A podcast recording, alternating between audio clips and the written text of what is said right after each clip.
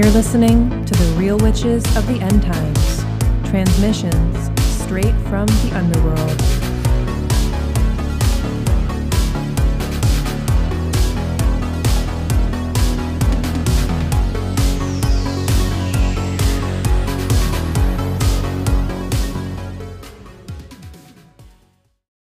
Witches, blood wizards, underworld accountants, and cloud people. Welcome back to the Real Witches of the End Times. I'm so excited. I know I say that every single week, but genuinely, I have Nathan Isaac here, who is the host and creator of Pennyroyal Podcast, which, again, for the about a thousandth time on this show, if you haven't watched Hellier, this is a great opportunity to further your paranormal research and do so because this podcast that Nathan has created is such an amazing addition to that whole world and train of thought and everything in terms of whatever's going on in Kentucky. But even if you haven't seen Hellier, Pennyroyal is amazingly interesting. And I'm going to throw the mic over to Nathan now. And if he can introduce himself and give us a little bit of information about Pennyroyal. I'm uh, Nathan Isaac, the host and writer of Pennyroyal. I call it the Pennyroyal Mystery because ultimately it was an investigation that we started working on, oh man, over two years ago that really focused on some murders here in town, here in Somerset, Kentucky. That's really where the podcast is focused, is Pulaski County, in this entire region that's called the Pennyroyal Plateau. Uh, so if you're if you're familiar with the song by Nirvana, Pennyroyal Tea, that song is about uh, an herb called pennyroyal. It's a bastardization of how people say pennyroyal uh, here in this area. Yeah, so so that that song references that herb and a tea made from that herb. Pennyroyal is is all over this region, and so it stretches from uh, Hopkinsville all the way to the Appalachian Mountains. Hopkinsville in the western in western Kentucky, all the way to um, eastern Kentucky, and then up to Lexington and the Bluegrass. So this whole region has had all sorts of crazy, crazy paranormal, just strange events happen.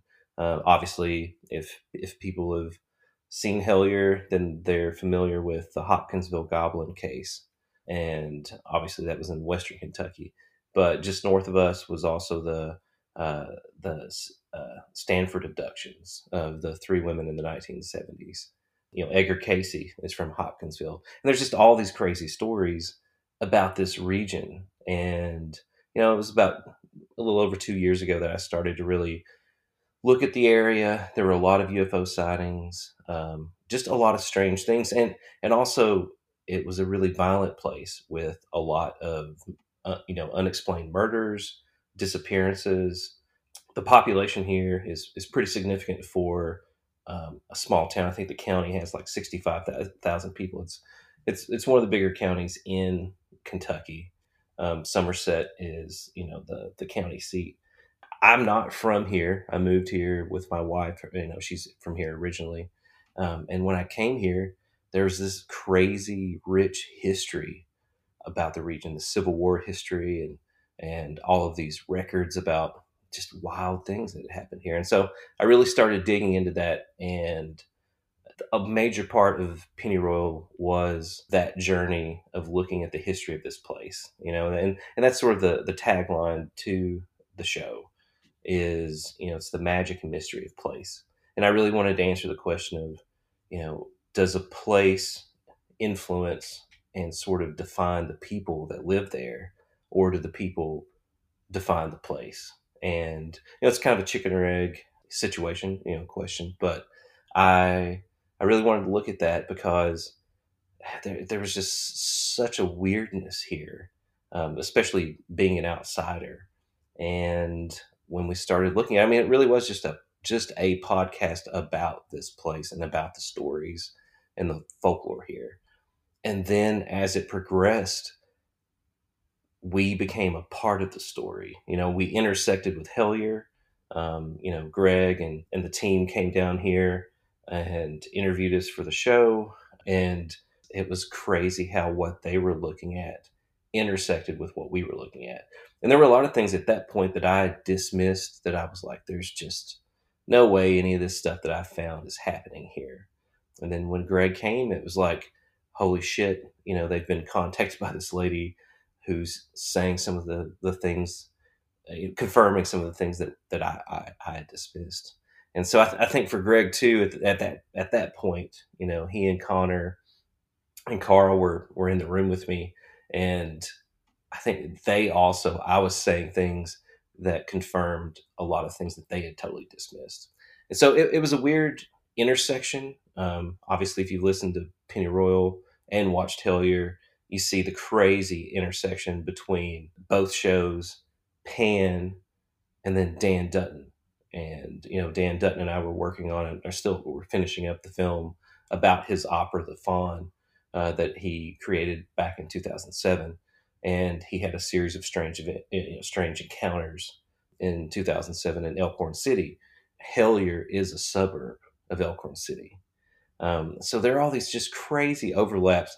And then after after uh, you know, Greg left, you know, and and everything sort of started up again, and we started digging deeper. We just found all kinds of just insane stuff, and things started to happen that started to affect our lives. That's really what became Pennyroyal. You know, was that sort of experience that's still happening right now. You know, there's so much that we didn't put in the first season that that's just going to go into this to another season that we're working on that tells the rest of the story and things that are happening now even after the show came out all kinds of just insane things have been happening it's one of those weird experiences that you know the show's a documentary you know it's eight episodes uh, and it's very self-contained uh, with a beginning and end. But it's nuts how much of a transformative experience it's been to interact with that narrative, but also to see it continue to play out every day and every week, you know, and, and that's sort of a, a, a brief nutshell without saying too much, you know, about it. But yeah the first time that I technically ever saw you was in Hellier season two. And this is something that I've noticed in my life is I'll see people kind of in like documentary series that end up becoming something as significant as Hellier for a certain community or other podcasts. And something will happen where those moments will stick in my head, like when people walk onto screens and things like that. Um, and then I immediately get this feeling like, oh, like I should either talk to this person or oh, I feel like I would be friends with this person or I, I feel like I would get along with these people. And I had that when I first saw Tyler Strand in Hellier season two. And then when I saw Marco present at Phenomenacon, which is the online paranormal convention that or conference that Greg and Dana put on back in September. And it's like I hadn't even heard anything yet. And I just decided that I wanted to talk to these people.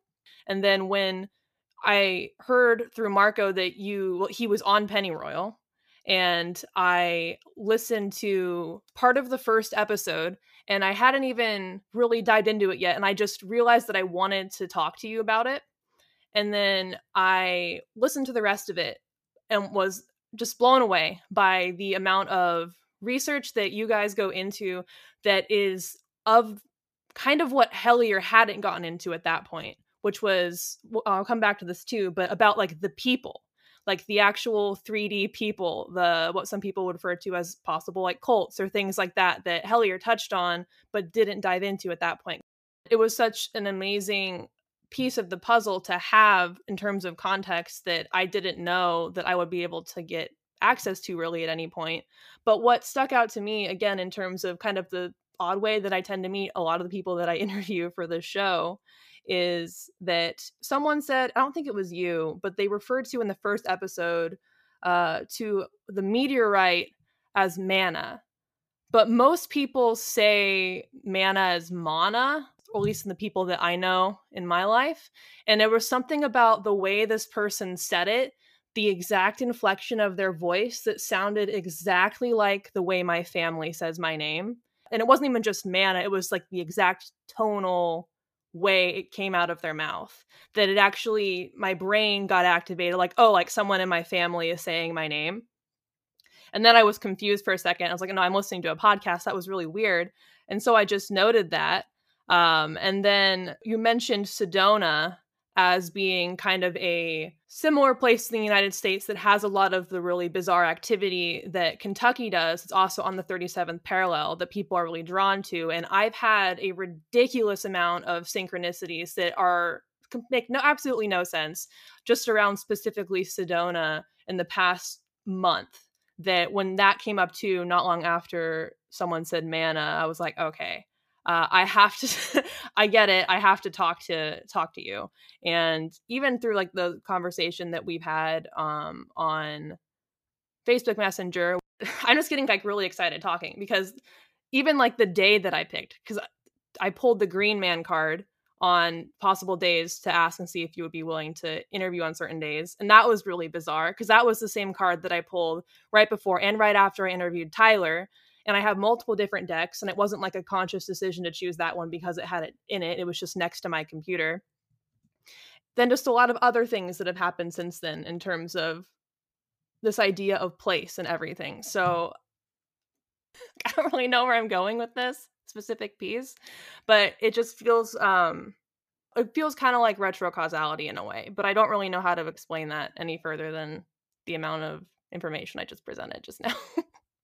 No, I mean, uh, no, I, I think that's like so much of what we discovered that I think is happening. And I think just a lot of this story that's playing out, you know, at the end of Pennyroyal, by the end of the first season, what we were looking at to me very much was about these information structures, you know, and, and just and and trying to describe these these ways that that all of these things connect together because you know a, a large portion of pennyroyal is not about the paranormal or mm-hmm.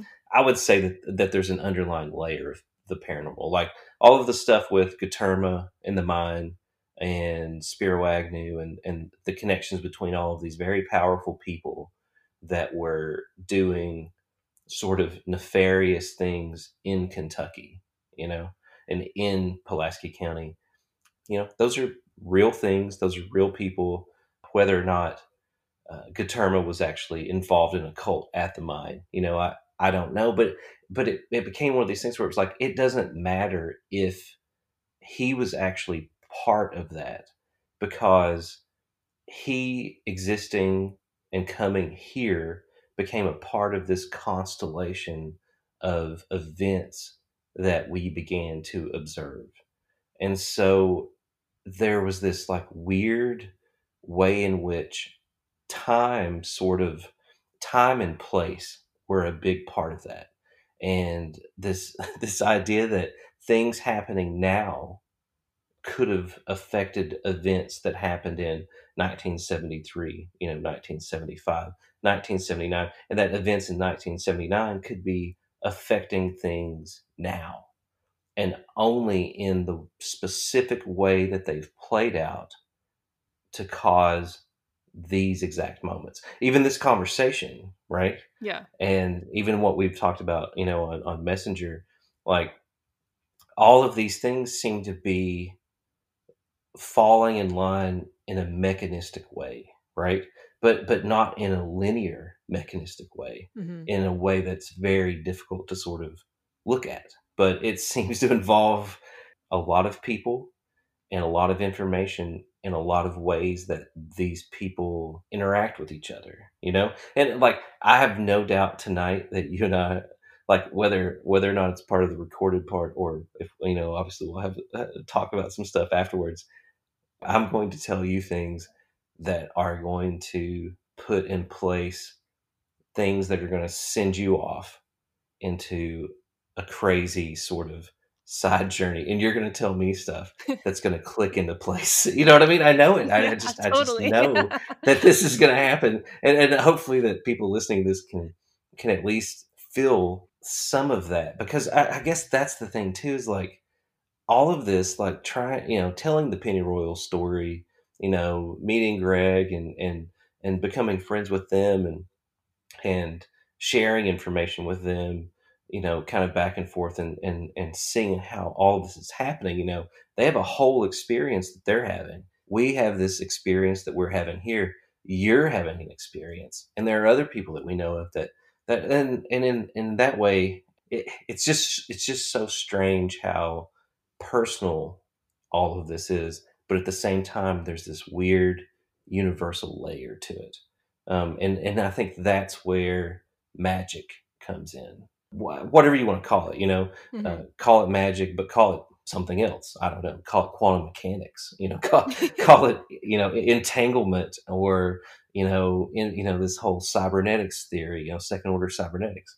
Whatever the thing is, but but there's this you know mechanism to the way reality functions and for some reason we're all interacting with it right now and it's really really like it's both beautiful and absolutely terrifying at the same time yeah it it feels like the, especially in the past i would say since about march which is when i started this podcast initially it feels kind of like i'm free falling but everything that i'm experiencing on the way down to somewhere is just so perfectly timed seemingly that it's like I couldn't make it up. Like I couldn't write a fiction movie or whatever. Like there's that phrase that truth is stranger than fiction. That is honestly what it has felt like because I've gone from starting this podcast and just kind of interviewing a couple of people I know to talking about incessantly like throughout my early layers or the early episodes that I've shared just little things from Hellier or different things that I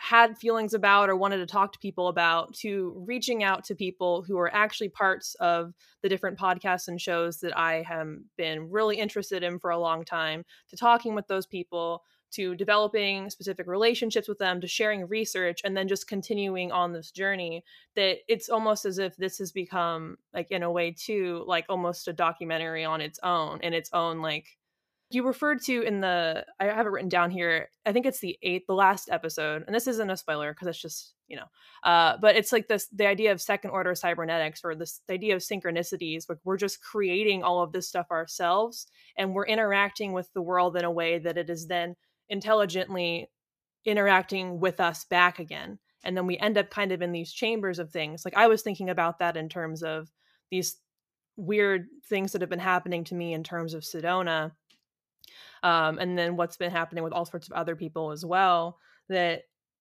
just it it is terrifying. Like it is it is like what what is next? Like how can this it just seems like it's continually getting more and more intense. I haven't reached a point yet where i haven't been excited or surprised by something and i had a friend the other day she was like you've been into this stuff for such a long time like how do you still get so excited? It's like because i just keep one upping myself i guess uh, and it seems like you've been experiencing things like that as well. Um, I don't know if you want to get into what possibly you shared with me on Facebook Messenger, or if that's something. Uh, yeah, yeah, yeah, yeah. No, no, no, no. I'll, I'll, definitely talk about that. There's another thing too. I'll uh, I, I want to tell you about later in the show. Like I'll tell you about what we talked about in Messenger, and then I mentioned the bait cabal. Yeah. You know, or, you know, before we got on here, I do, I do want to talk about that a little bit too because I think you know a large part of your audience are um, practitioners of magic in one form or another. Mm-hmm. I would mm-hmm. say, yes. you know, don't you think so? I mean, like yeah. most a lot of these people. I don't know what they're doing here otherwise. right, exactly. Yeah, yeah, yeah, yeah. Well, that, that's the thing too with Phenomenacon. You know, Greg was gracious enough to let me speak at Phenomenacon, and and that was really fun to to sort of try to in an you know in 45 minutes lay out sort of what was happening um, and introduce people to second order cybernetics and kind of it's it's weird that it's weird that that's become a part of it. I guess I never really thought it would go that way, but then that became this way of trying to describe what was happening. And um, oh, but I, I do want to say this too. you brought up Sedona, and for me, before I moved to Somerset, right? I, I was living in Lexington. I went to college in Lexington, and that and that's where I met my wife. Sedona was always this sort of like, you know, I've, I've traveled a, lot of places in the world, and at that point too, I, we'd traveled, you know, Iceland, Bali, like all these places, and I hadn't been to Sedona, but I was doing this research about you know UFO sightings and and and people seeing things, and they kept saying you know Sedona kept coming up, and I was like, what's the deal with Sedona? You know, it's all of these UFO sightings, and and that's what initially you know I explained it in the show. You know, that's what prompted me to look at a map of the geomagnetic activity in uh, America, right? And so, you know, I, I find that map and I, I drop it into Google Earth, which uh, absolutely I think people should do that. I mean, there, there's so much stuff on NASA's website, uh, the European Space Program's website. So many of these things have uh, maps from satellites that you can use and, and, and, you know, LIDAR maps, all kinds of crazy stuff. So, but I'd use that to find out that, yeah, underneath Sedona, there really is a spike of geomagnetic energy. And I knew that there was quartz there, and and that's always been sort of a significant thing. And if if anyone's familiar with Sedona, that's become a mecca of people say new age, but I don't even think new age works anymore. You know, in terms of in terms of what's happening now, I think we just have to get rid of the term new age because whatever this is is is something else. But all these people, crystals, quartz, getting your R read, UFO sightings, you know, the there's a ranch there that's sort of like Skinwalker Ranch, but it's not. You know, it's it's a different ranch, but there's portals and all this crazy stuff. So I, had always just loved. I romanticized Sedona. You know, I was just like, look at this place. But but when I found out how many UFO sightings they had, and then how much, you know, what a spike of geomagnetic energy was there, I was like, okay, maybe that's what's affecting people. And and that's when I really, you know, I dropped the the KMZ file into Google Earth for uh, geomagnetic activity in the U.S. from satellites, and boom, Sedona lit up. Southern Alaska lit up, which if anybody is familiar with any of the research about this, this will sound like really crazy, but uh, I, I, don't want to get into like weird conspiracy. I, I don't think of myself as a conspiracy theorist, but uh, Linda Moulton Howe has a lot of stuff on Coast to Coast and on her own website about this pyramid in southern Alaska that supposedly this military group found, right? And she's interviewed all kinds of people that say they were part of the project. But honestly, when you when you look at this, the the three highest spikes of geomagnetic energy in the U.S. There's one in southern Alaska in the area that she's talking about, right? So then it's like, is something there? You know, uh, are they studying something there? But Sedona is the second most powerful, and then it turned out that Somerset, Kentucky, was the most powerful spike of geomagnetic energy, you know, of geomagnetic field welling up from within the earth in the Western Hemisphere. And NASA refers to it as the Kentucky anomaly. And when you look at the map that NASA puts out, the exact center of that intense field is Pulaski County, is Somerset, Kentucky, where I'm at right now. And and they have a gravitational field map and they highlight this area. And so the the geomagnetic energy is so intense here that it actually changes the gravitational field. So gravity is different just in this area. And so and it's the same thing for sedona and it's the same thing for the place that's in southern alaska i finally got to go to sedona a couple years ago with my family, with my wife and our, our, our daughter. It was amazing. You know, it was just amazing to be there because so much of what I was working on was about that place. And to actually go there and to get to be there and see it, you know, really sort of closed a loop for me. But yeah, so so anyway, but you know, Sedona played a huge role in figuring out and and thinking about what was happening here because honestly, I mean, there's tons of research about how geomagnetic fields and electromagnetic fields affect people's brains. They cause people to suffer from depression. There's higher suicide rates. You know, there's higher rates of bipolar, schizophrenia. And so when you when you talk to you know people that work at Eastern State in Lexington, Kentucky, which is like the largest mental health facility for the state of Kentucky. You know, they take people from all over the state to Lexington. When you talk to people that work there, you find out that 70% of the people there are from Pulaski County. Wow. So so then it's like eh, you know what's what's happening here is this causing people to become more violent, you know, more depressed and and and we've interviewed tons of people that that that is so so literally, you know, when I started to look at the story of how does a place affect the people, I was thinking of it from initially from a folkloric sense, mm-hmm. you know, of like how does the place culture culturally affect the people I hadn't thought about how a place actually affects people in a physical way, a biological way, a psychological way. And and so suddenly it was like this may be causing people. I mean, think about Amy in Hellier. Yeah. Right? You know, think about is it possible that she was being affected by some of this? You know? Well, one oh, thing. And oh, remind me Oh, go go go go go go on. I was just gonna say, remind me later though to tell you about the the Green Man cult. The Green Man cult. Okay, I'm writing it down. I have note. The Green Man cult. All right, right. Make that okay. note that before we stop talking, I have to tell you about that because it didn't make it into the show. It's going to be in the second season, um, but I've talked about it on. I think I talked about it at PhenomenaCon. It, I was like, man, I really want. I had it in there. We had a, a fantastic editor for the podcast. He's a really close friend of mine named Boone Williams. He's the lead, lead singer of a band called uh, Tiny Tiny, and they're on um, Suck Music, which is a imprint of Columbia Records out of Australia.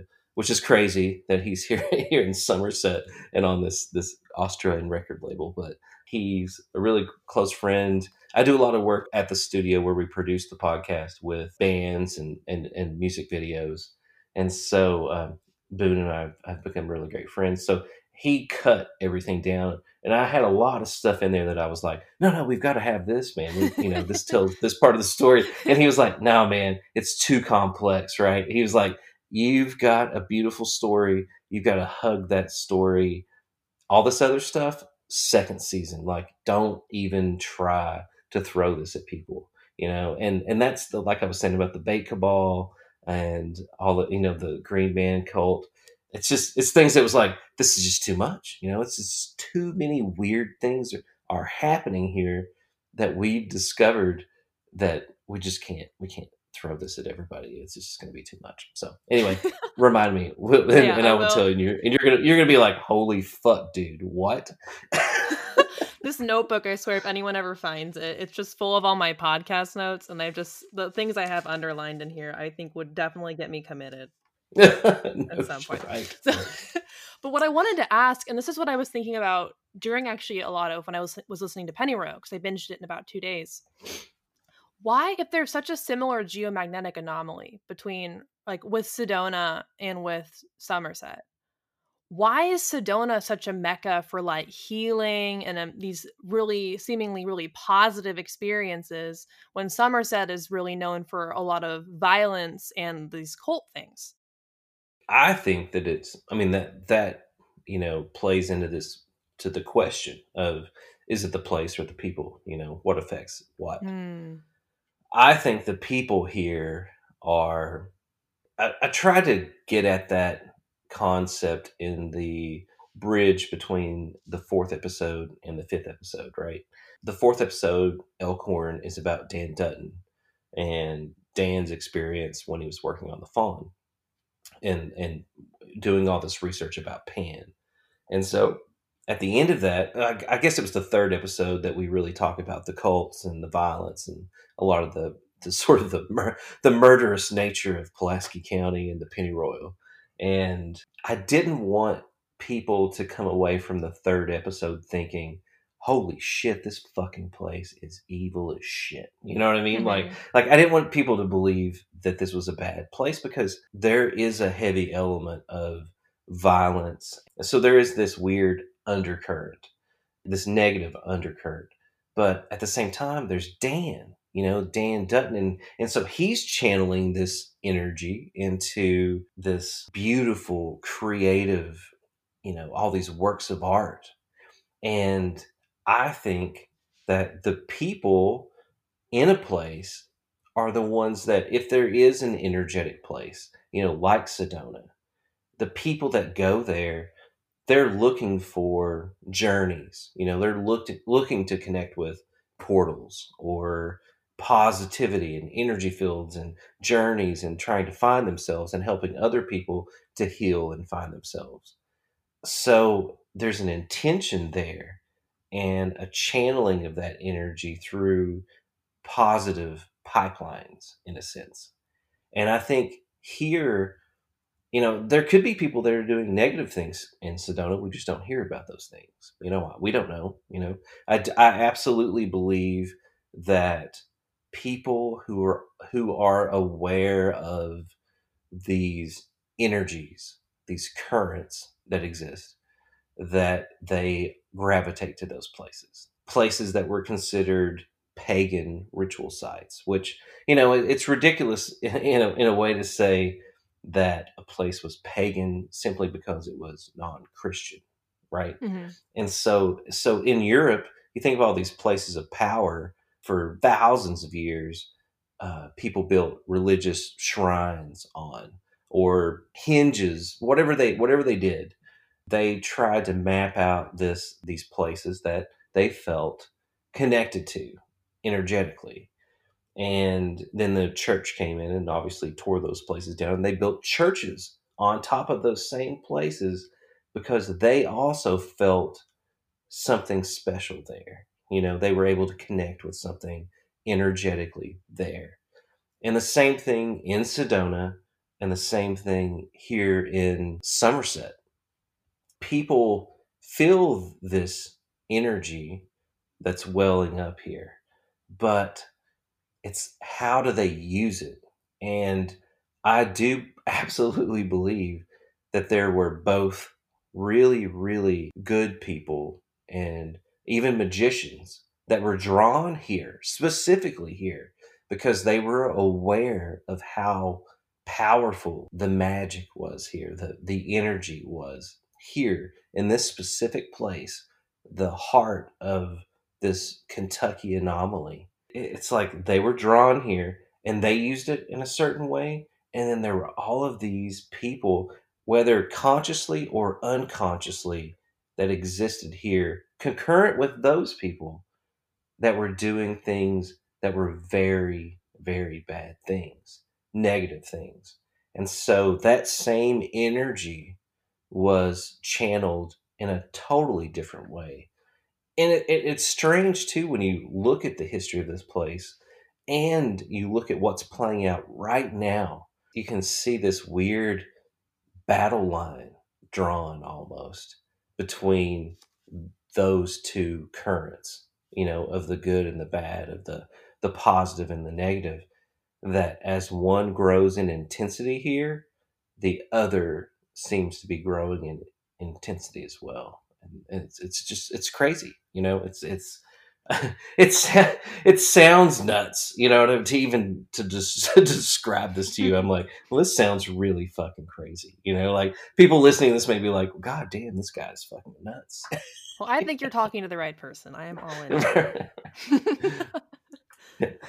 it's i mean yeah yeah. I'm so i mean I, I, love that we're talking about this because I, th- I think this is something that a lot of people don't talk about you know like especially in the paranormal paranormal industry or you know this whole um, the concept of the supernatural right?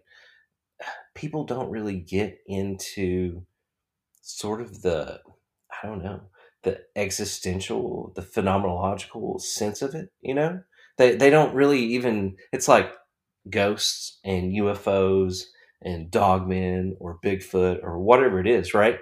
And and th- they're so tied into that encounter, but they're not really looking at it in a sense of what kind of system would allow these things to happen you know?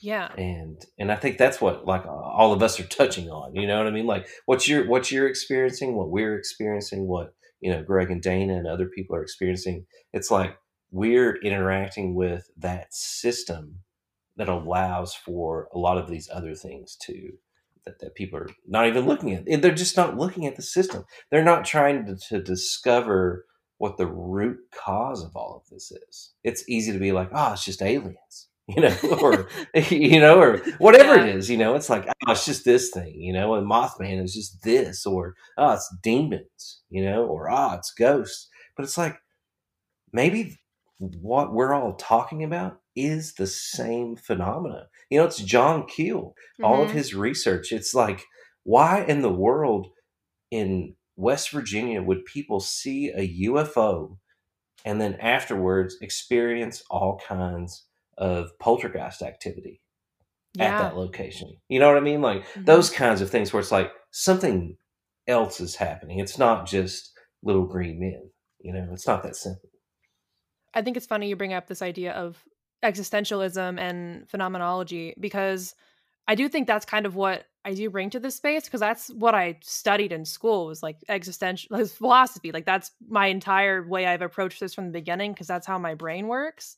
And so actually hearing someone else say those words in context with the paranormal makes me very excited. So I do appreciate you bringing that up because that's what I uh, end up talking about all the time. And sometimes I feel like uh, I get met kind of with like, well, that has no place in this field because this field is different than that. But in reality, again, it's, to me, it's it's all connected. And there's this idea in existentialism specifically, life is absurd. The absurdity of everything is what makes life what it is, and that's so relevant to this whole conversation and basically what I can describe synchronicity and Hellier and Pennyroyal and all of this is just absurd, but just not in the way that people would think of the word absurd, but in this idea of it just it doesn't make sense.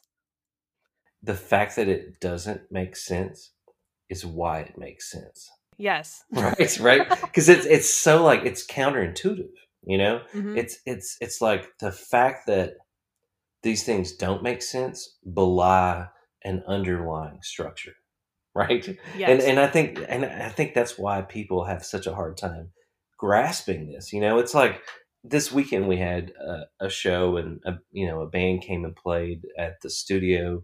You know i have all these bands come in and and I, after the show i told them some of this stuff you know i told them what was happening in town.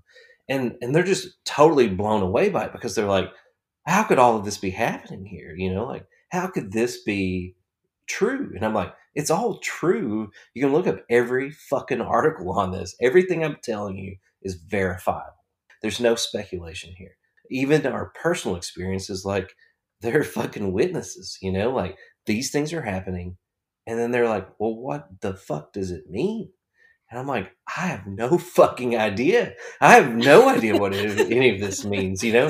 And, and- but but that's almost the exciting part of it Mhm. is that that that it's like trying to figure out what the fuck is going on is creating all kinds of changes in my own life and in the lives of everyone involved in this and everyone you know we've started the the liminal lodge. We did a patreon and and I, and, and just trying to build like a community of people where where we're just putting all this research out you know everything we're doing and, and the software that darian's developing with me. And it's like here you go look at this you know like and then every, then people are contacting me and they're, and they're finding personal connections to the research that they didn't expect to find right? And it's Mhm. like everyone's becoming another observer in this bigger and bigger experience. Still it's like what is going on? To what end is all of this happening? And i guess it doesn't matter if there is at the end of this all you know right? However all of this plays out for us here for you guys for anybody whatever happens it doesn't matter if it means anything to everyone because it's going to mean something to you Mhm. you know and, and that's what's i think that's what's so powerful about all of this and so relevant to right now because it's like everything is fucking unreal right now. You know, fucking Trump, like all of this shit with fake news, and they're like, you can't believe anything that you see. Nothing is real. All news sources are fake. It's all fucking fake. But it's like, that means that anything can exist right now. And that and that's what I was trying to get at in the eighth episode is that that the in the finale of Pennyroyal is to tell people like we've lived in a really rational world for a century. We just kept value, valuing rationality and concrete evidence. You know, that this is true, this is true, this is true. And then suddenly now it's like there's an assault on what we believe is true. There, I mean, literally people are saying, "Well, you can't trust scientists." And it's like, what the fuck, you know? Like, you know, like that's crazy, you know? Yeah. But in that vacuum, in that weird space, that weird psychological, that weird existential, whatever the, whatever you want, you know, noumenal. It's a noumenal space, you know. There is this place now for things like Pennyroyal and things like Hellier and these questions that we're asking that we're able to be like, fuck, man, magic absolutely could exist. You know, that's like people are like, oh, there's no fucking magic. People can't fucking, you know, do a spell and change reality. And it's like, well, fuck, maybe they can. You know, maybe that is part of what's happening. I mean, that's a strange element of this too, with Steven Snyder and a lot of stuff that I didn't put in the show that we may never put in the show. But there's a lot of weird stuff about rituals that were performed by British and American magicians in the 1950s and 1960s, like a, a war between American and British magicians. And the rituals that they were doing seemed to set up the possibility that Trump would be elected and Whoa. all of this would play out. Right? And that's a whole other thing that Steven's working on. And that kind of came out during the research that I was like, oh, I don't know, man. We can't even talk about that. You know what I mean? Like, I was like, I am not even getting into that shit. But it's like, oh, man. I mean, you know, these people really believed in these ritual workings, these huge ritual workings. You know, it's like the Empire of the Wheel stuff, where it's like they did that probably to open the Panama Canal.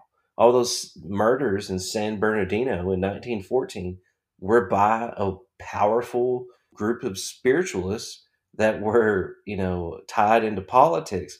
And they killed a bunch of people in a weird ritual to Hecate to try to open up the Panama Canal, which changed the destiny of America.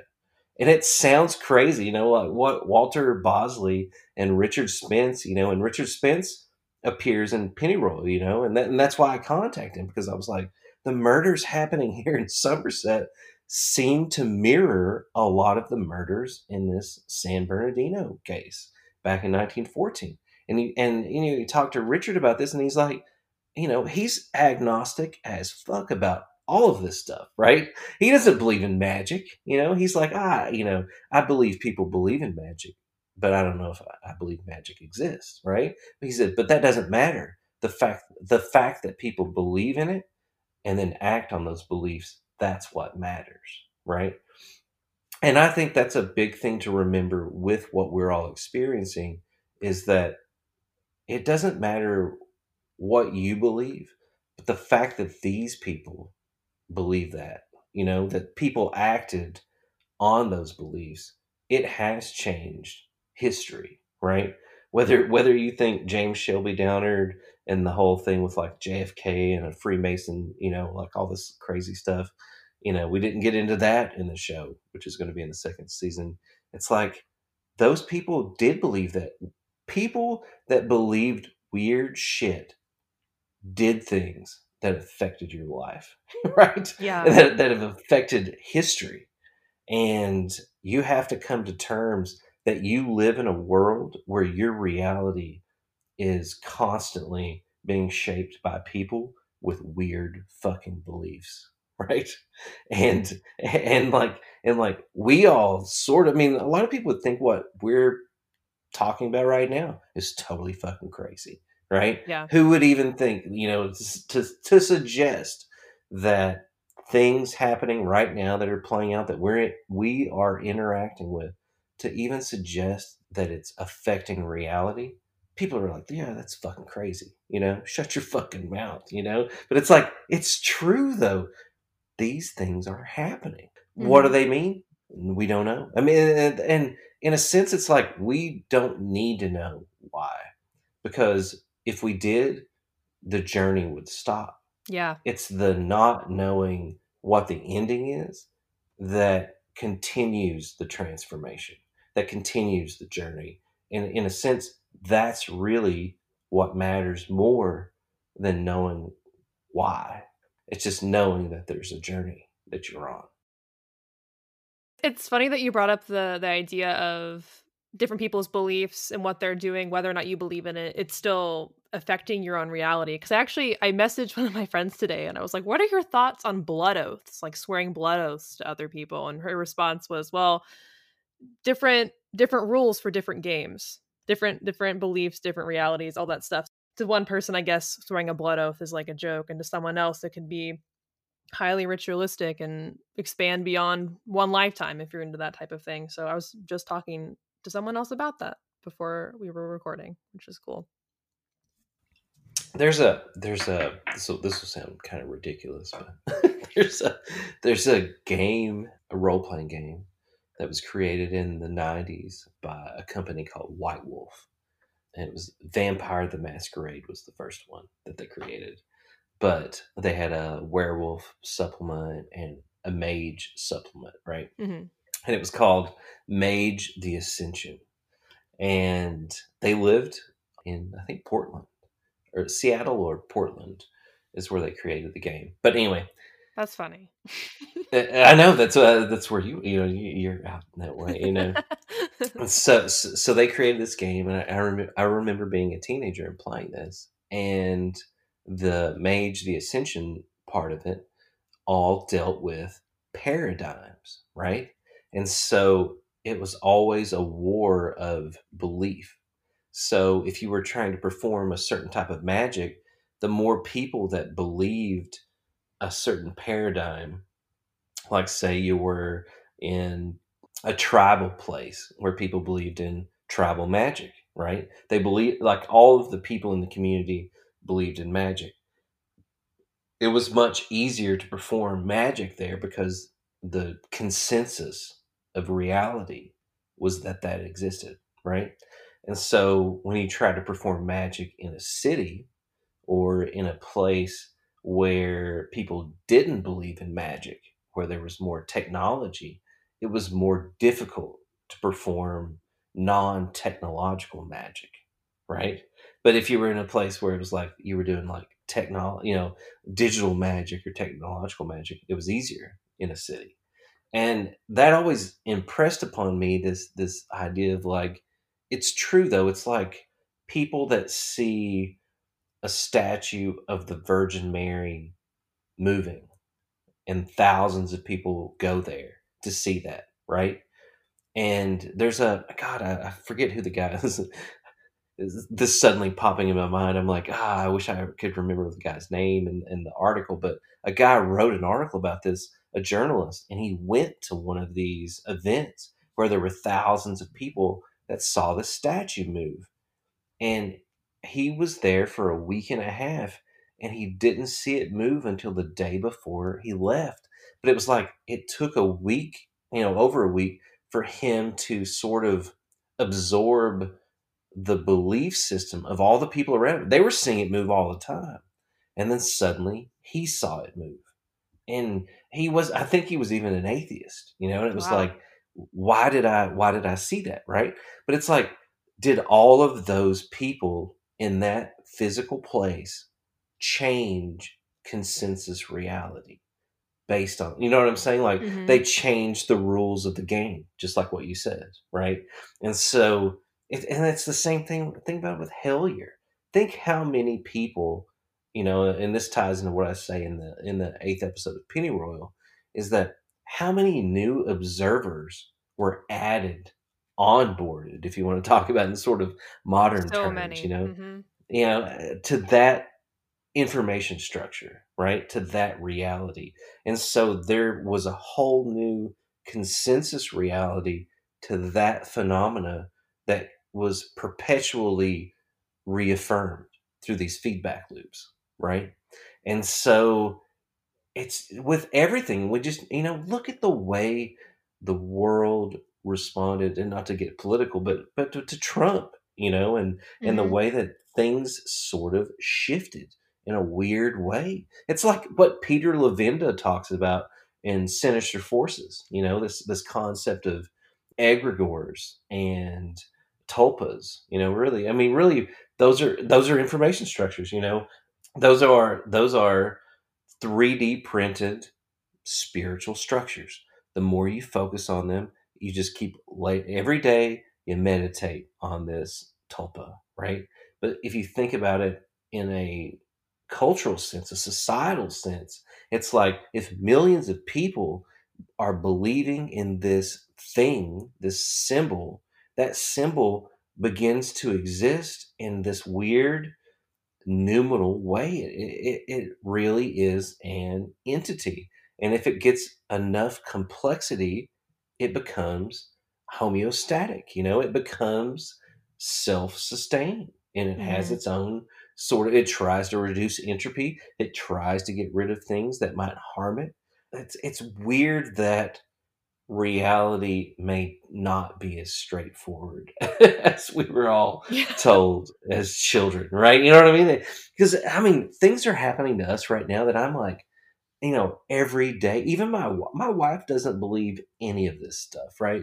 You know, she's you know she's very agnostic to it. But you even said in you said in Hellier that she saw the thermometer move on the wall, right? It was something like that.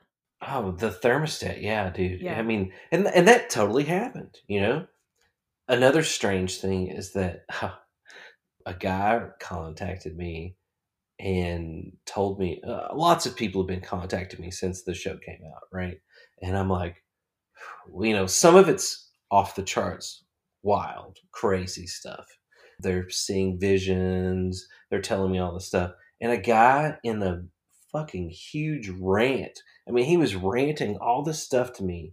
All of a sudden, in the middle of it, he says, the thermostat on the wall that moved was the gate for the man who entered your house and and that was the exit he used and I- and then went back into a oh statement my about god. a bunch of other stuff right and it was like it was like he was sending it was like it wasn't even about that i mean he was talking about shit in the where pan the the grotto of pan exists right?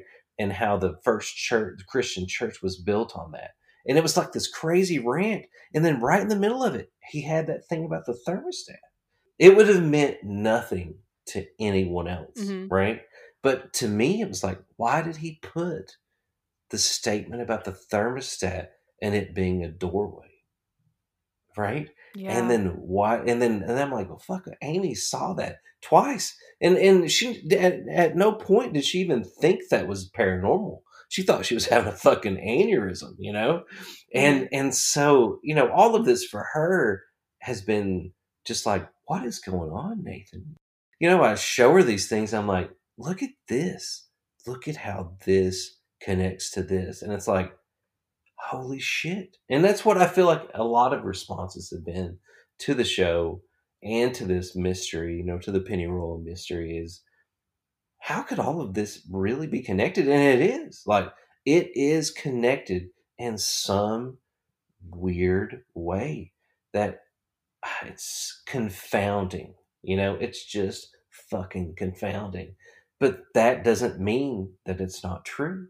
Hmm it's just crazy yeah that was one of those weird things where I, I i've gotten messages from people right now that i'm like people are telling me i'm looking at this wrong pan will fall that, that they're you know what i mean like they're they're it's just like if there's something strange happening there are a lot of people dialed into this somehow.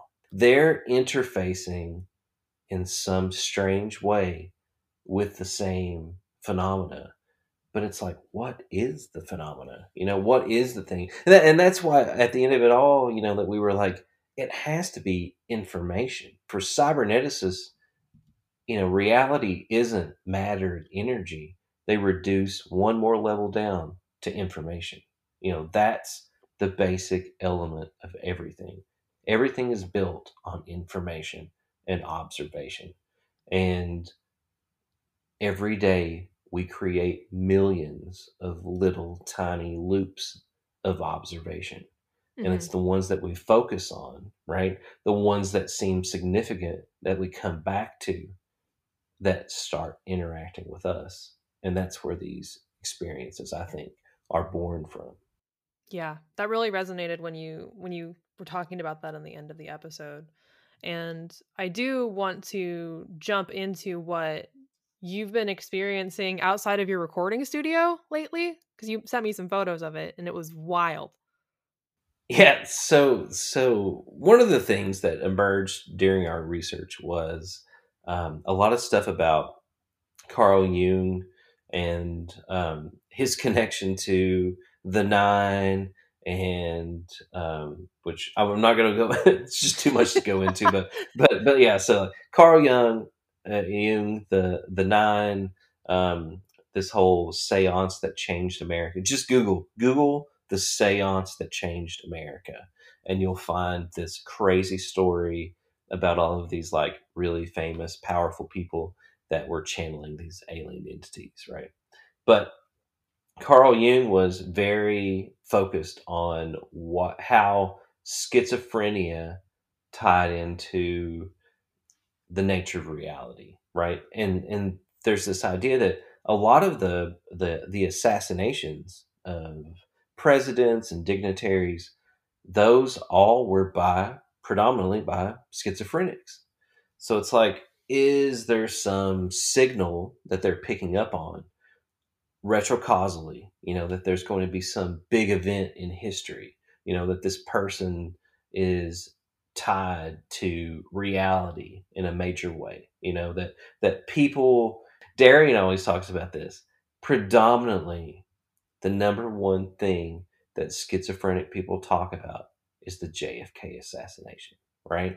So then it's like, was that such a significant psychological and existential event in human history that so many people think about it that there's this thick layer of if you think of reality as sedimentary layers that there's a thick layer of JFK right and so mm-hmm. people that are schizophrenic who don't have those filters who can't filter out information because we're constantly as human beings filtering out information. There's a barrage of information hitting us.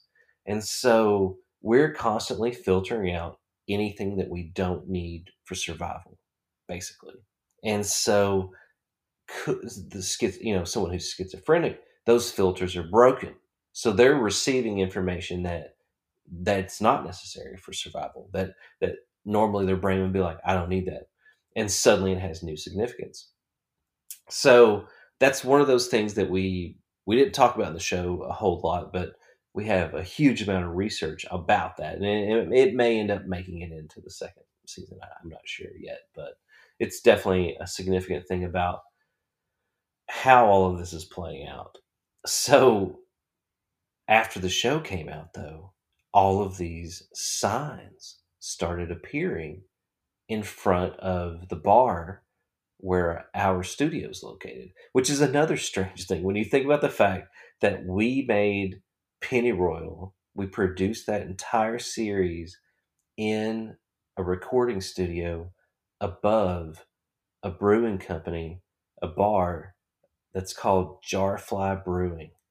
And the symbol for the cult of Pan is the cicada, which is which is the jarfly right? And this was, you know, we've been there, we've been there for years. You know what I'm saying? Yeah. And it's like, how in the world is that a thing? You know? So, so the show comes out, and then all of these signs start appearing and there are these crazy statements about Lester Burns and Sammy Catron. You know, the Sammy Catron, the sheriff that was assassinated at a fish fry, right? Mm-hmm. In this weird, what I believe is a killing of the king ritual. And then, you know, Lester Burns owned the mine that is so much a part mm-hmm. of the story. And and so it's like, why would they even put that in this crazy sign? Unless either they listened to the podcast or they didn't listen to it, but somehow they're picking up that broadcast, right? And that's not being filtered out. And so since then, multiple signs. So, so, so first they appeared just outside the studio. Um, we've had, I think there's a total of six signs now that have appeared with three different people, one woman and two different men have put these signs up downtown. And then, yeah, I, did I send? I haven't sent you the stuff about the roof, have I? No, you just sent me three of the photos. And, and by signs, I just want to emphasize for everyone listening one of the signs is a maintenance door from the bank that shares the alley with the studio. Like it's literally written on what I thought was a closet door, and that's what was outside. Yeah, yeah. So that, like they they like taken the door down because it had all this crazy shit written on it, and it's talking about like a COVID conspiracy, anthrax conspiracy, uh, swine flu. You know, there's a lot of like the typical thing you might see in just this like crazy rant. But they keep talking about the people here in town, the people that were. A lot of these people are in jail. They're even talking about former, you know, Commonwealth attorney who's in jail. And so, so then I, but I didn't send you this which after, I'm going, I, I forgot to because I was like, oh man, I should have sent you this before the show. So yesterday, Amy is is part of a, a Facebook group, and someone posted all these pictures of a roof of a house here in town where someone had climbed on the roof of the house and then spray painted this town is a cult who are the cyber terrorists behind this? All of the cops and judges are corrupt and part of this. What are their real names? Help me, please call the FBI. Oh my god. And so like this is on the roof of a house across from the like a healthcare facility here in town. And I'm like, what is going on? Wow. And they didn't know about the other signs. You know, they just posted like, did you guys see this? So then I'm like, oh my God, is there a group of people here in town picking up this broadcast? You know, their brains are not filtering this out. That that somehow the podcast is getting out. But it's like they're being drawn to the studio. You know, they're being drawn to Jarfly for some weird reason. They're congregating there. Even The sheriff's department confronted a guy in front of Jarfly who had one of these signs and arrested him. And it's like they're they're alleging, you know, this town is a cult, and and and I, but I don't. Again, I don't want people to come away from this saying, "Oh my God, you know, Somerset, Kentucky's uh, full of a fucking cult." You know, it's it's not that simple. You know, it's it's a stranger story, and it's a it's a more complicated thing that there is something happening here, but it's not just, we can't say it's that group of people, right? Mm-hmm. It's this weird structure of things and people that are are, are part of this phenomena and it's absolutely crazy but yeah that that's the only thing about all this so far up until this point everything's been very like positive and in terms of just like being on a journey and a journey of sort of self discovery and transformation. But in the last week, definitely there's been a heavy negative element that's concerned me just because I don't, I, am hoping this doesn't in, in, a way, you know, trigger anyone to do anything. You know what I mean? Like, yeah. I, I don't want to, I don't want us to be placed in danger by putting this out You know that that was always my concern. You know, especially with the third episode hmm because uh, there was so much in that that I felt like was I was like ah, hopefully we're not saying anything that someone's going to to be angry about. They're going to want to get back at us. But uh, so far, it's not been that. But also the election, all this crazy stuff. I feel like in terms of the energy in the air, and in terms of like the psychological energy that's pervading America right now because of the election, it seems like well, maybe they're ramped up because of that. You know, maybe it's not the podcast. Maybe they would have done this anyway, but they're picking up on elements of the podcast. But the fact that they referenced Sammy Catron, they referenced, you know, um, Lester Burns, you know, and they marked out names. It's like they're definitely connecting this to the story that we're telling. You know, Yeah. it's definitely a connection. Um, but that's the concerning thing. I just don't want. I don't want to encounter someone. I don't want someone to be like to think they need to talk to me. you to talk to me about this. You know what I mean? Like I don't need anyone to show up at my house and be like, "Do you know the answers?" You know? Yeah. No one directly has pushed back on this. The biggest thing here in town is that that people have come up to me and said, "Hey, man, you've caused me to rediscover the history of this town. I would have never even thought that the history here was so rich. So now they suddenly their hometown, the town they've been born, they were born in, they were raised in, they have this incredible sense of place and this respect for the place and this sort of like, wow, you know, I- I grew up in this like amazing place.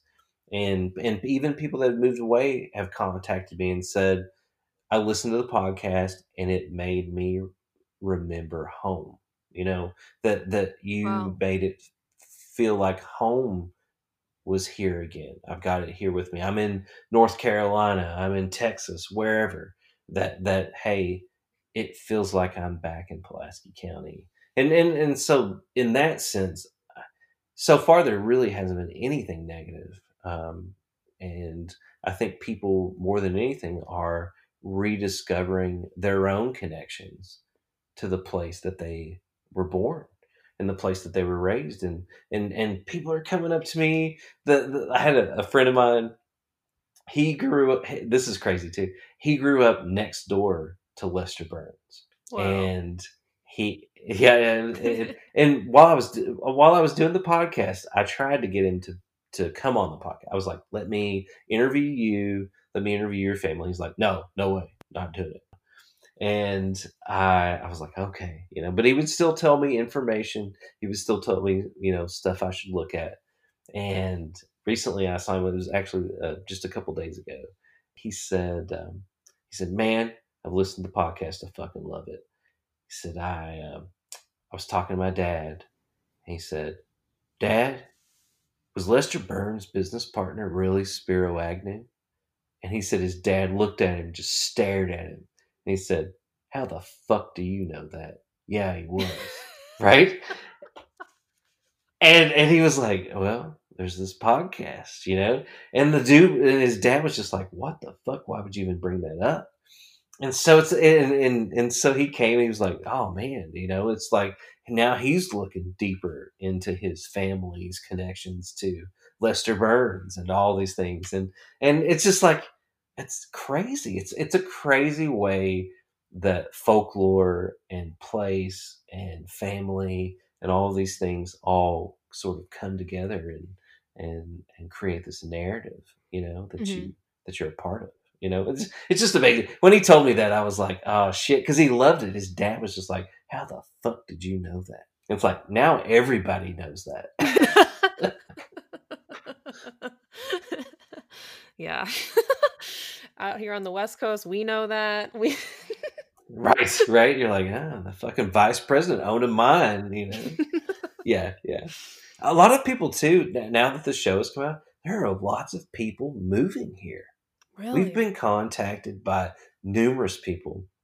There was already a weird movement of, um, and again, I'll say New Age, which I don't think even I think that's an irrelevant term at this point, you know. Yeah. But all these new age sort of practitioners that were into Sedona and crystals because of the quartz here in Pulaski County around Lake Cumberland, a bunch of people started coming here and buying properties to create healing clinics. And there's like a long history of healing clinics here in Pulaski County. They go way back, you know, to the turn of the century. And that that was always like, you know, one of the guys, one of the articles that we found, newspaper articles, talked about this doctor from India who had traveled the world and he had found this place. And he said that the energy that welled up from within the earth here, he was able to channel to heal people like nowhere else he had found anywhere else in the world. Wow. And that was that was in like 1920, you know? Mhm. And so the Kentucky anomaly stuff didn't even come out until I think the late 60s. Already, you know, a, a a hundred and you know over a hundred years ago, people were coming to this place and feeling the power here, feeling an an energy here that was affecting them and that they were using to affect other people. And yeah, it's just it's crazy. I mean, it's just it's just one of those things where it's like how in the world would you even look at something, look at a place, and then find all of this shit? It just kept unfolding like a fucking onion. you know what I mean? Like it was just like, holy shit, this keeps getting weirder and weirder and deeper and deeper. Well, let's jump into the Green Man cult then. Ah, yeah. So all right, so check. I wrote check it this out, down. right We're gonna get into it. after Hellier came out, the cabin that Amy found that had the elevator in it. We didn't go into this in the show, but that's a real place, right? There really is a cabin. My next door neighbors, which is weird, it's like my next door neighbors were the ones that told me about the murders that initially sort of started my whole investigation to tell the story. Well, after Hellier came out, I'm over there and I'm talking to them, and I'm like, yeah, this Amy lady and these emails that intersected with what we were researching talked about this cabin with a with an elevator. And they're like, oh, that's our great uncle's cabin with the elevator. I'm like, what? They're like, yeah, they used it for convalescence. It was an elevator in the bathroom. So then I found another family member that was an actual like grandchild, and they're like, yeah, it was a lift in the bathroom that took them down into the to the basement, which was basically the cave system. Wow. And I was like, well, fuck. They're really like Amy wasn't lying. They're really, she really did break into, or, you know, they really were in a cabin with a fucking elevator. Also, I just want to say you have a wife named Amy, and the Amy and Hellier are completely different people. Yeah. I just realize it might sound confusing. Yeah. we were talking about this elevator, and that's actually funny that that's funny because like the idea of the elevator existing in this cabin for me i was like that can't be real that's like this person making that up and to have you now tell me that you directly know someone who knows for sure that elevator is real and what its use was for and that it goes literally down the cave system it's like holy shit It's not. It's not one person. Yeah, though. I mean, we have multiple people now that have confirmed it. They even they were like, if you want to go, we'll get the key from the current owner, which is one of the grandchildren. You know, one of their their cousins. And they're like, they even told him about it. He was like, yeah, take him out there, show it to him.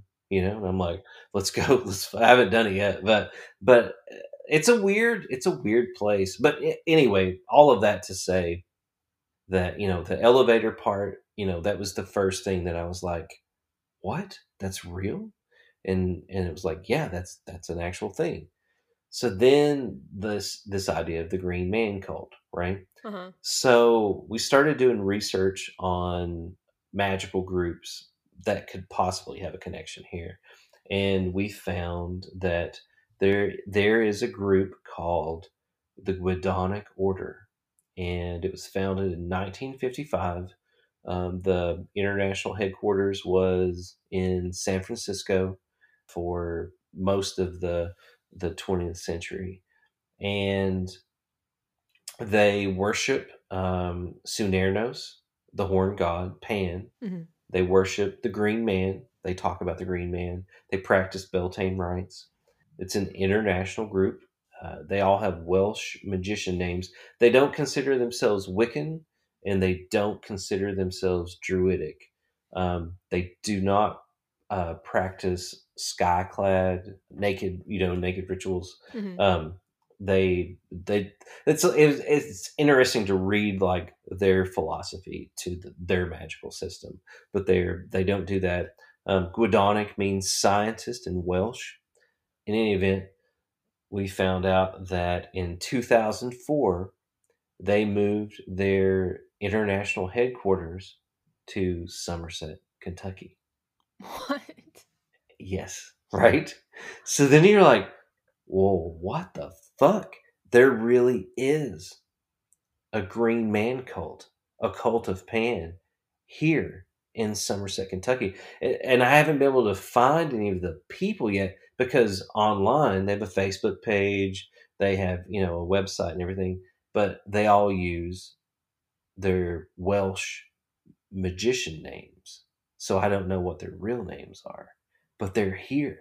And the in the entire international group for the whole world, all the other chapters, it's all centered here in Somerset, Kentucky. So it's like, was Amy crazy, or did she actually have family members, you know, that were part of the Gwyddonic order? And and and that's the thing too is I don't want to say any of this to to indicate that the Gwyddonic order were the cult that we're talking about, or that they were involved in, you know, child sacrifices or anything. I think the Gwyddonic order, from everything I've read, they're an absolutely totally normal as, as far as magical groups go, right? Just to say normal, you know what I mean? Mhm. But it's like they're they're not doing anything nefarious. You know, it's just a group of magicians that perform magical ceremonies. And and and not in a negative way, in a very positive way. But there was a Green Man cult here. I mean, that's you know, Wiccans often you know referred to the Gardnerian groups. You know, he he referred to it as a cult, you know, a witch cult in in a religious sense, and so that's what this is a Green Man cult, and it absolutely exists here. So Amy in Hellier absolutely may have had family members that were part of that group. And there is, you know, Big South Fork is here. It's just 30 minutes south of here. It's this part of the, you know, national forest that connects with Daniel Boone. Maybe there really were people perform. I mean, I know from our research, 100%, I know now that there were magical groups in the 1970s coming from Cincinnati to Pulaski County because of this anomaly here, because of the energy here. I know that these people, these groups, there were over a hundred Wiccan covens in Cincinnati in the 1970s. There are articles about it, about how large the occult scene was in Cincinnati in the 1970s. And then the Bate Cabal, the Cincinnati Journal of Ceremonial Magic, was created by the Bate Cabal by Nema and this um, oh god, it's called the Conquering Child. But it was a it, they were an extension of the OTO. Which is a Thelemic order, if people don't know. Yeah, yeah, and and they were part of uh, the Typhonian Order, uh, which Kenneth Grant, who was Crowley's secretary, who eventually became one of the outer heads of the OTO, he founded this Typhonian Order, and a lot of their stuff involves the belief in ancient old gods, these like Cthulian, like Lovecraftian entities, which is it, it wasn't that they were these really Cthulhu or Nyarlathotep or whatever they wanted to call it, you know, Yog Sothoth, but they were these intelligences, these information structures that existed outside of time and space that they believed were attempting to destroy humanity. And this sounds totally nuts, you know, but it's like they really believed that these in these alien intelligences, these non-human intelligences, were trying to pierce into our reality. And so this group, Nema founded the Horus Maat Lodge in Cincinnati. They had this journal and they came to Pulaski County because she believed that it was part of the, um, she referred to it as the Cincinnati Vortex. But she and Kenneth Grant believed that the Adena and the Hopewell had torn open a gateway between the night side and the day side of the tree of life and it was allowing these entities to spill through that opening. They never shut it. And so she, you know nema was coming to the daniel boone national forest. These people were coming to pulaski county and they were performing these time magic rituals, these rituals about retrocausality to combat these entities that they thought were going to destroy humanity and destroy the world. And like none of that's covered in the first season of season of uh, uh, Pennyroyal, but it's a large part of the second season. And it's just it's a crazy story, you know. And it's like on top of everything we found, we found that also. and it's like, what the fuck is going on? You know? And that's a real thing. You know, they were really here. What is all of this? What is this mystery? What is it that Greg and Dana and those guys are interacting with? Because whatever they're they're interacting with led them to us. You know, we mm-hmm. we intersected, right? And that's like even you contacting me about this, you know? I'm about to tell you something in a little bit after we record too that I think you're going to freak out also. Oh god. See, I knew it. I knew it. I was like I was like this is going to get this is going to be another one of those things where I'm like this is another piece of this, you know? Cuz it's it's still unfolding like with the signs it's like something about this, something about what we're doing and the actions we're taking are causing these people to show up. It's drawing them to Jarfly. It's drawing them to the studio for some weird reason. And they don't know why, and we don't know why, but I think it's because there is a broadcast of information and they're picking up on it you know and and and there's they're in some strange way hearing the symbols and seeing these symbols but they don't know what they are but we do and so these people that are contacting me these people that are putting up these signs to them what they're saying the message they're broadcasting doesn't mean anything but if you're inside this mystery if you're looking at it from our perspective what they're saying makes perfect fucking sense. And that's what's terrifying. this has just been fascinating. Thank you so much for coming on the podcast, Nathan, and sharing all that you have about Pennyroyal. And if you would like to go ahead and tell everyone where they can find it, obviously I'll link everything below. But any any place people can come check out your work, find the podcast, or whatever you're up to. The podcast is out on Apple Podcasts, Spotify, all the other platforms. You can also go to pennyroyalpodcast.com. We've also got a Patreon going called the Liminal Lodge. Uh, definitely check that out. We're putting all of our research. We do uh, live streams on Monday. I'm doing all the extended audio on Fridays of stuff that we didn't release that I just couldn't put in the first season. And then we're making all of our uh, data mining software. Uh, we have a channel bot that we released last week, which allows people to channel information using a quantum random computer. Oh, cool. so that, that that that Darian developed, which we've been using, and so like yeah, it's just like a lot of this stuff. Uh, you know that as we put together the second season, it's just so much information. It's so much, so many documents, and so much evidence and newspaper clippings and all the stuff that we found to go through. It just takes hours and hours to put all of this together. And so, in building a community around it and putting it all out there, hopefully, that together all of us can kind of work and just see like people are going to find things that we didn't see and that we wouldn't have even thought of. And that's what I'm excited about is to sort of, as this unfolds and as we get deeper into this mystery, to say, you know, to figure out what's happening, that more people will join us, you know, and, and, and kind of look at it. So yeah, you know, hit Patreon, look up Pennyroyal or the Liminal Lodge, and um, yeah, you know, come along because it's a weird fucking journey. well, if you would like to find me, you can find me at mothmana.com for any information on readings or my digital art. You can also find me on Instagram at mothmana tarot and on Twitter, which is new for me at Mana Aelin. And if you would like to join the hordes and support the podcast in my underworldian city, you can come hang out on patreon.com slash mothmana. So thank you again, Nathan, for coming on. It was awesome to talk to you. Oh, thanks for having me. This was awesome.